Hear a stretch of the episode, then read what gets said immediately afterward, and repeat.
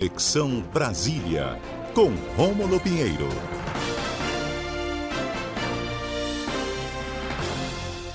Bom dia, Rômulo Pinheiro, tudo bem? Bom dia, Israel. Bom dia a todos os ouvintes da Rádio CBN Amazônia Belém. O ex-presidente Lula foi denunciado mais uma vez pela Força Tarefa Lava Jato, Rômulo.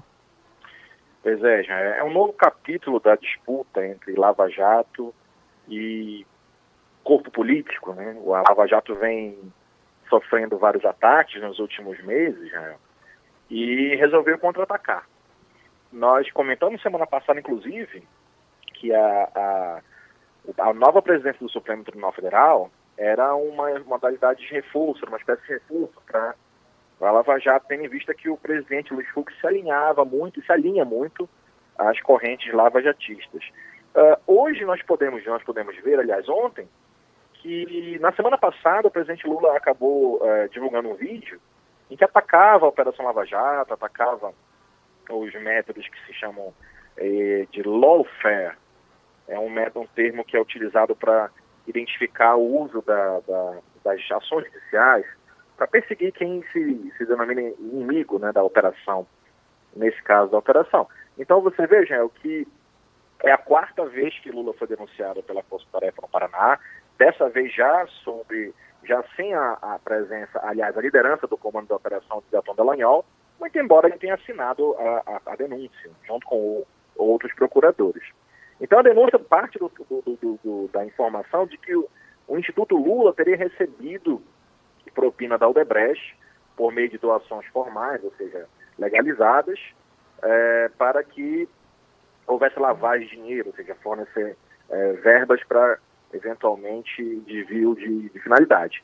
Uh, as informações estão na denúncia, estão na denúncia estão baseadas em uma delação de Antônio Palocci e a denúncia uh, acaba responsabilizando também o ex-presidente do Instituto Lula, Paulo Okamoto. E a grande discussão em Brasília, já no, no meio jurídico, é que a denúncia está disponível para qualquer pessoa, e nós tivemos a oportunidade de lê-la também, ela parece muito com a, todas aquelas acusações requentadas, sabe? Aquelas acusações lá do PowerPoint do Dallagnol, alguns anos atrás, inclusive, que teve julgamento aí pelo Conselho Nacional do Ministério Público. Dessas 121 páginas dessa nova denúncia, nem 10 tratam dessa doação ilegal dos supostos 4 milhões. As outras são acusações genéricas. E veja que a análise que a gente faz da situação, ela é profundamente técnica. Nossa, nossa, não, não há discussão aqui sobre a legalidade ou a, a, veracidade dessas informações que deverão ser discutidas no processo. Né? Mas há, uma, há uma, uma percepção de que, de fato, há uma tendência em anular qualquer chance ou qualquer pretensão do, do réu, no caso o ex-presidente Lula, de tentar uma nova candidatura, já que em andamento no STF já existe, já está quase no final o julgamento da suspeição do ministro Sérgio Moro com relação aos processos do Triplex e do sítio de Atibaia. E isso, se anular essas condenações, o ex-presidente voltaria a ter ficha limpa. Então há uma briga muito grande, há uma queda de braço entre Lava Jato e o presidente Lula. E o presidente Lula, o ex-presidente Lula já está movimentando o, o, ritmo político eh, nas redes sociais. Isso foi percebido pela Lava Jato a partir dessa nova investida, estão tentando novamente enredar o ex-presidente. Essa é uma, é uma luta aí que ainda vai gerar muito pano para manga, meu amigo. Rômulo, o quão ruim ou negativo, podemos dizer assim, é este embate entre corpo político, entre cenário político, entre figuras da política com figuras do judiciário ou do Ministério Público para a democracia brasileira?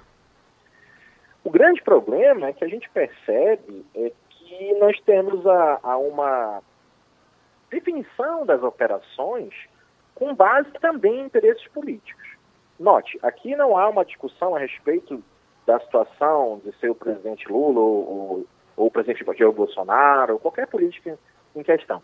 O que nós estamos vendo é que a Lava Jato alcançou esses políticos de maneira geral, vem alcançando com essas ações, mas há uma clara percepção de direcionamento.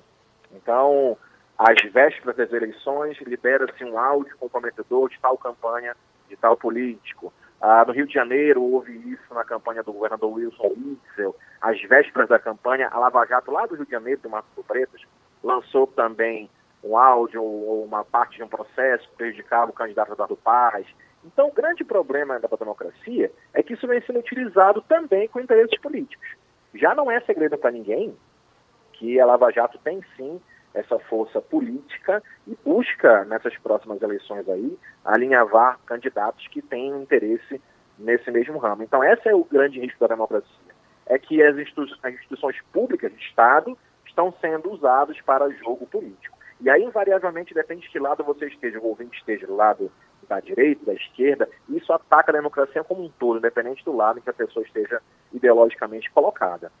Legal. Rômulo Pinheiro sempre trazendo para a gente uma análise dos bastidores do judiciário na capital federal e as suas implicações no contexto político e também nosso cidadão. Rômulo, muito obrigado pela sua participação. Muito obrigado a todos, um abraço, meu amigo, até a próxima terça.